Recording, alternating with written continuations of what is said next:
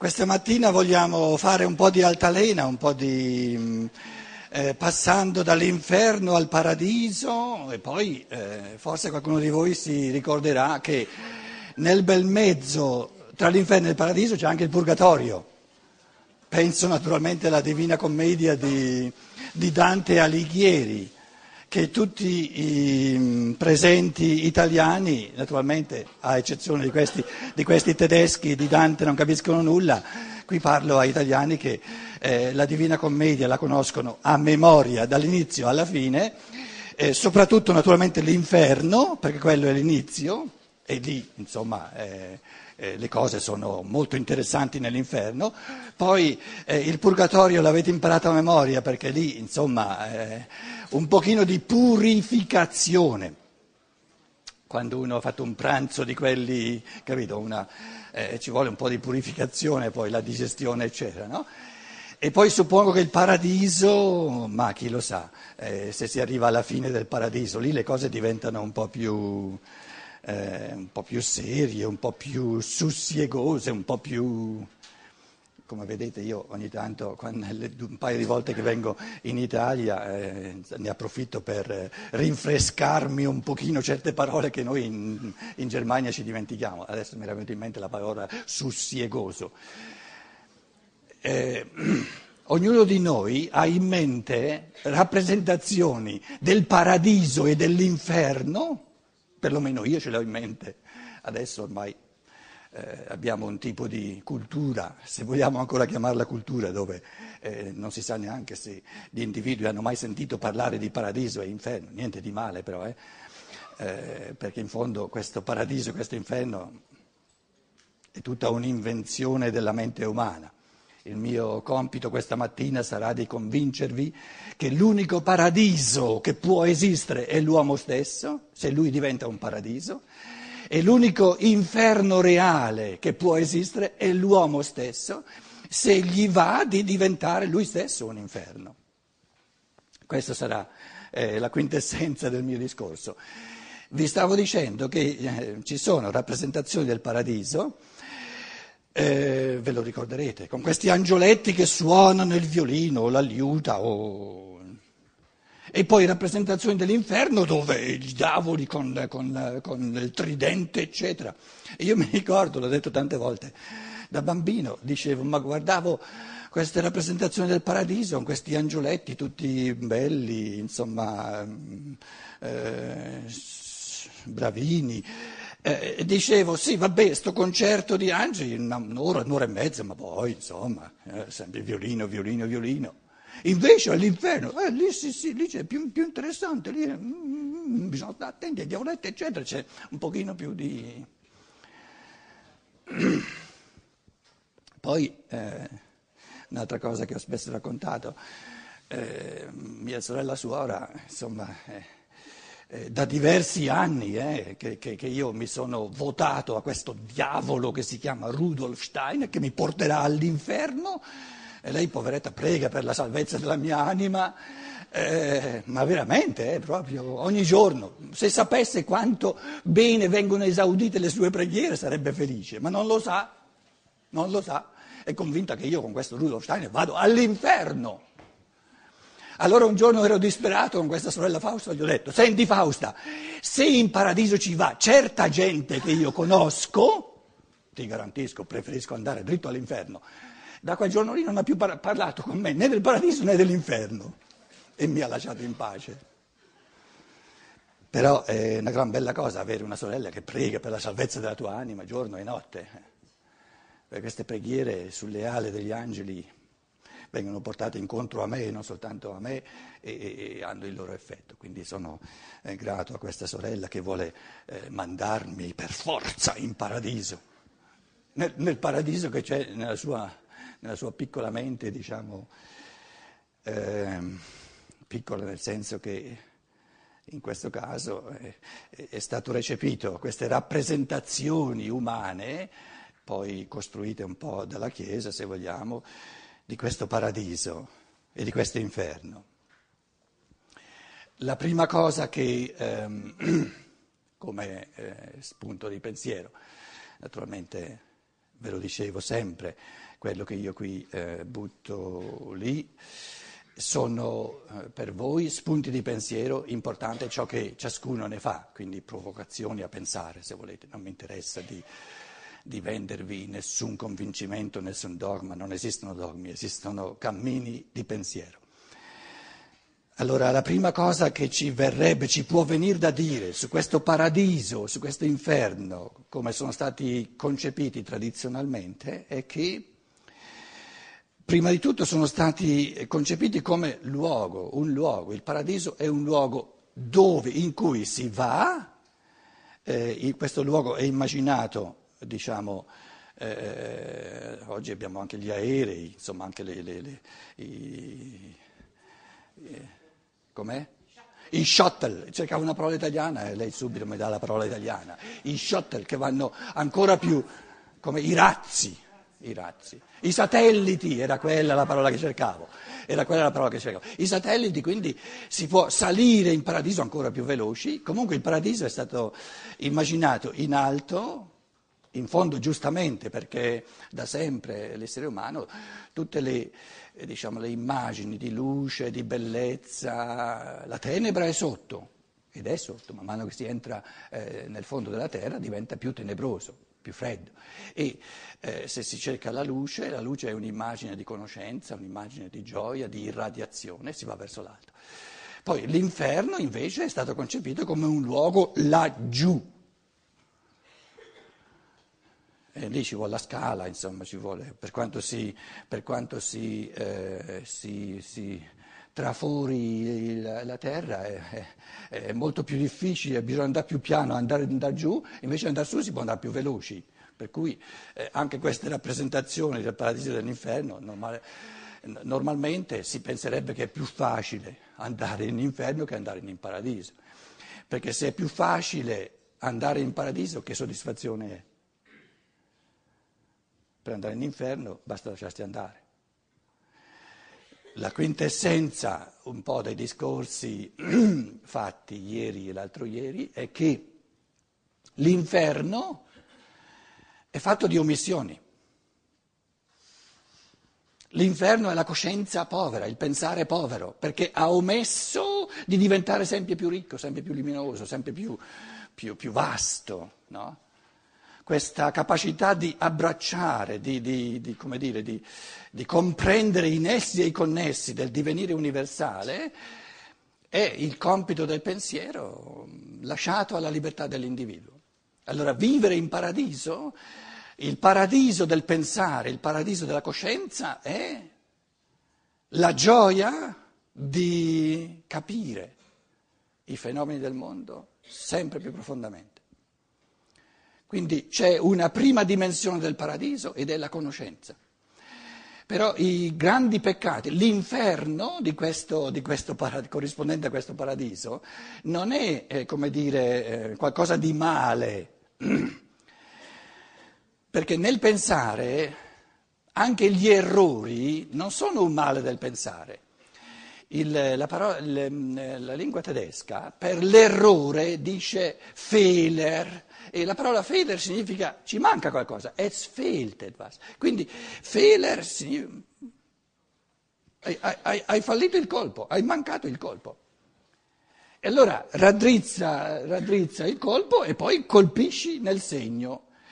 Quindi, quindi, anche il linguaggio stesso, ma anche in italiano, errare non significa fare qualcosa di sbagliato, significa andare fuori strada. Quando uno va fuori strada, cosa c'è di male? No, nulla, manca soltanto la strada giusta. Torna indietro o, o rettifica la traiettoria e sei sulla strada giusta. Quindi il vero inferno del pensare non è fatto di cose cattive o di pensieri cattivi, è fatto di buchi nel pensiero, cioè di omissioni, di cammini di pensiero, di coscientizzazione, di, come dire, di, di, proprio perché il cammino della conoscenza, pensate a questa scienza dello spirito di Rudolf Steiner che stiamo stampando e eh, cercando di, di, proporre agli esseri umani, che, che, che cos'è? È una proposta di conquista del paradiso, della gioia, della, della pienezza dell'essere pensante umano, però una proposta lasciata alla libertà dell'individuo. E la tua mente mica te la, te la si può rimpinzare e riempire dal di fuori.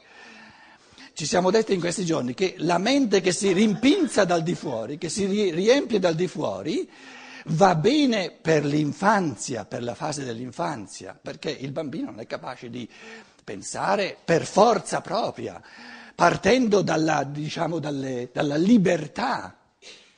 E allora, eh, come dire, questo propinare, dare, eh, offrire la, la, i, i contenuti di conoscenza al bambino e l'umanità, ci siamo detti in questi giorni, è stata eh, nell'insieme, bambina fino a un paio di secoli fa, ha cominciato a entrare nella pubertà, in questa capacità di pensare con la testa propria, grazie agli ultimi secoli, io direi la, le scienze naturali sono il primo impulso di una umanità dove l'individuo comincia a voler pensare con la testa propria.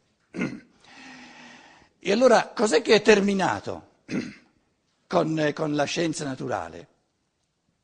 è terminata. La verità che viene somministrata da di fuori, la, la verità somministrata da di fuori si chiama rivelazione, la teosofia, la sapienza divina che viene rivelata, e il bambino che riceve, si lascia, si lascia come dire, eh, riempire eh, da questo rubinetto divino, si chiamava la fede. Quindi nella, diciamo, nel, nel periodo di infanzia siccome l'essere umano non è ancora capace di pensare, di mettere in atto un cammino di conoscenza, a partire dalle forze proprie del proprio pensiero e quindi per, per, per, per, amore alla verità e quindi partendo dalla libertà dell'individuo, gli si dava la verità per rivelazione divina e lui la, la coglieva con fede.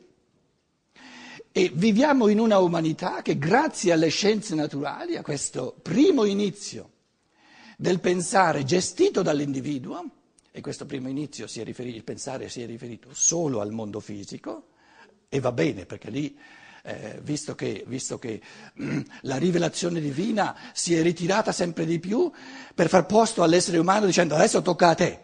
Però questi poveri esseri umani che siamo noi hanno detto, beh, un momento, un momento, un momento, eh, mica si può in un salto unico, di primo acchito, perdere la rivelazione divina ed essere subito un pensatore eh, così autonomo, così libero, così, così eh, attivo da, da, scandagliare addirittura i mondi invisibili. Cominciamo, dai, prim, an, cominciamo da prima col mondo sensibile dove abbiamo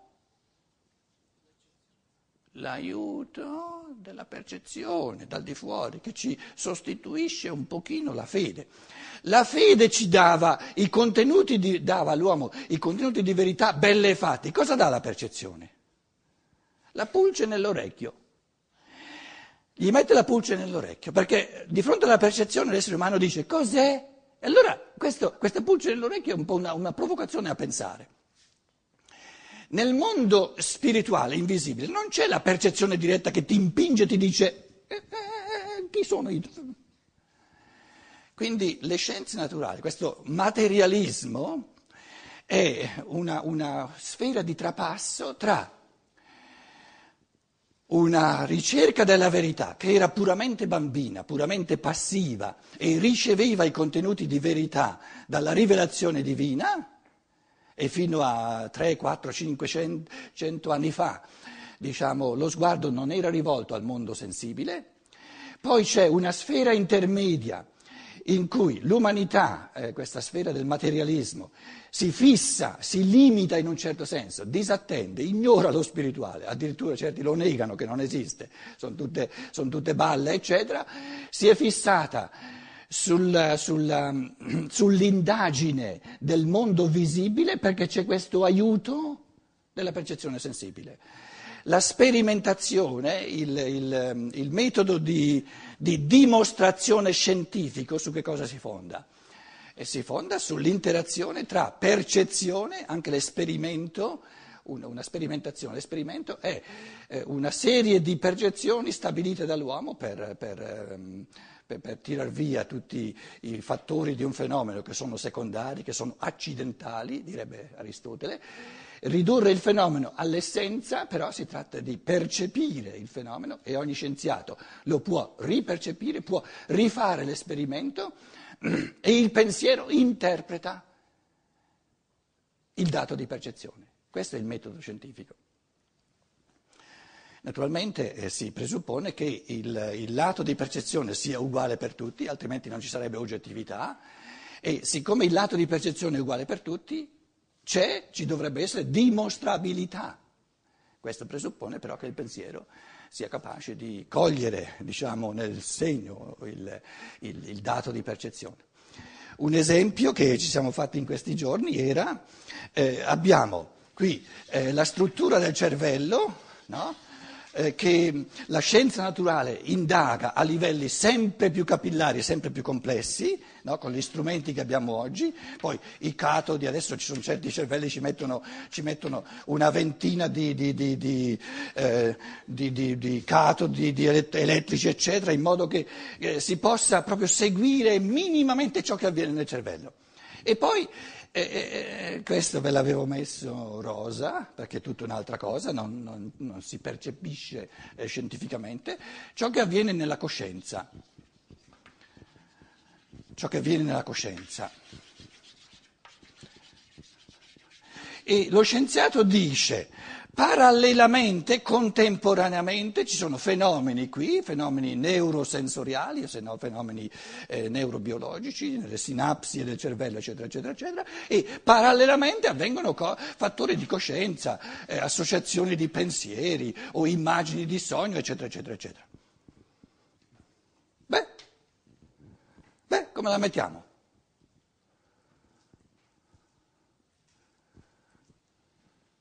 È tutto quel pensiero. Fin qui abbiamo soltanto constatato che eh, ci sono due, due sfere parallele.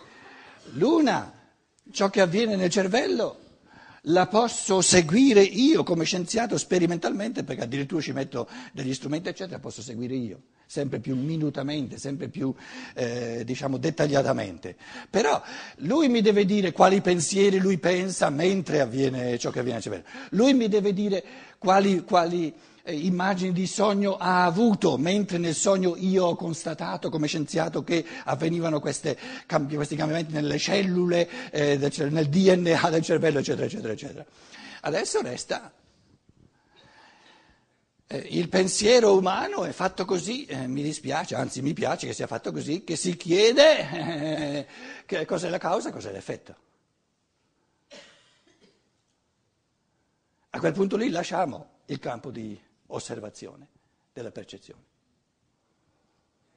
E lo, ci sono molti scienziati, eh, siccome il pensare è diventato poverello in questi ultimi eh, secoli, perché ha perso di vista lo spirituale, l'ha mandato a Remengo, si è fissato sulla falsa riga del, del visibile e ha disatteso ciò che avviene nell'interpretazione pensante dei fenomeni e quindi anche la capacità di eh, rendere l'interpretazione sempre più profonda, la capacità di rendersi conto dei presupposti, degli assiomi che uno mette alla base.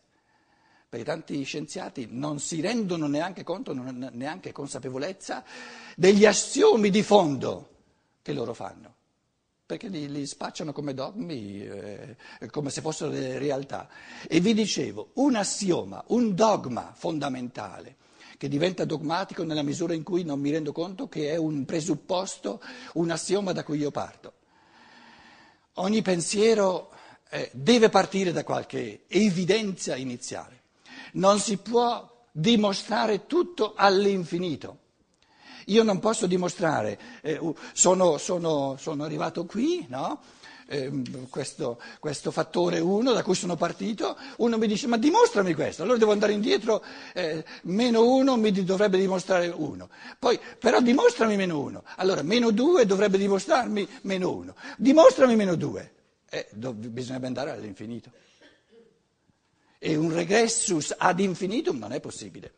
Quindi già Aristotele diceva, eh, devi partire da qualche parte.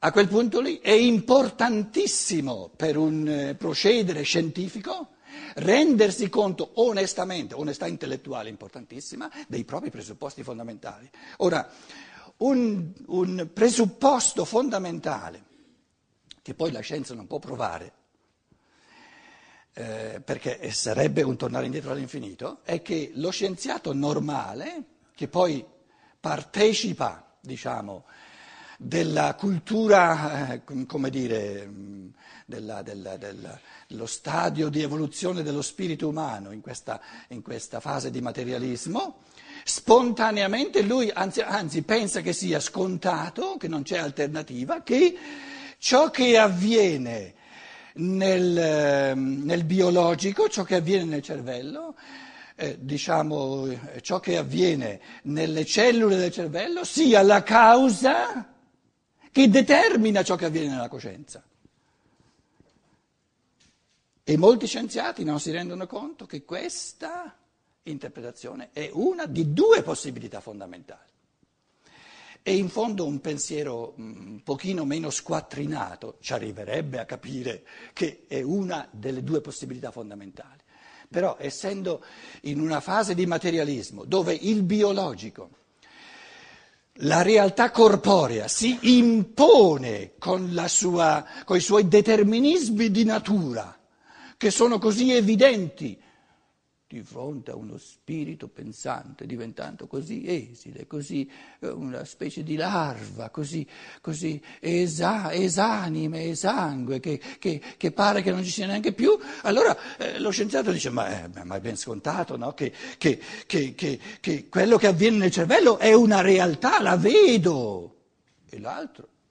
Eh, è un'esalazione, questi pensieri sono un'esalazione di ciò che avviene nel cervello, ma a seconda di ciò che avviene nel cervello, nella coscienza c'è questo e quest'altro. Caro scienziato, amico mio, ma e che possa essere l'opposto, non ti viene neanche in mente? Supponiamo che sono due le possibilità fondamentali, abbiamo, abbiamo due campi a, anzi no, mettiamo qui A, A e B, tu mi dici A è la causa, è la verità, la realtà che, che, così reale che causa e B è l'effetto. E se fosse l'opposto, che B è la causa e A è l'effetto,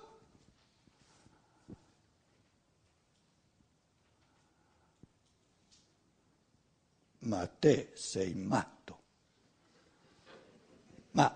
Ma, ma, ripeti un po' il pensiero?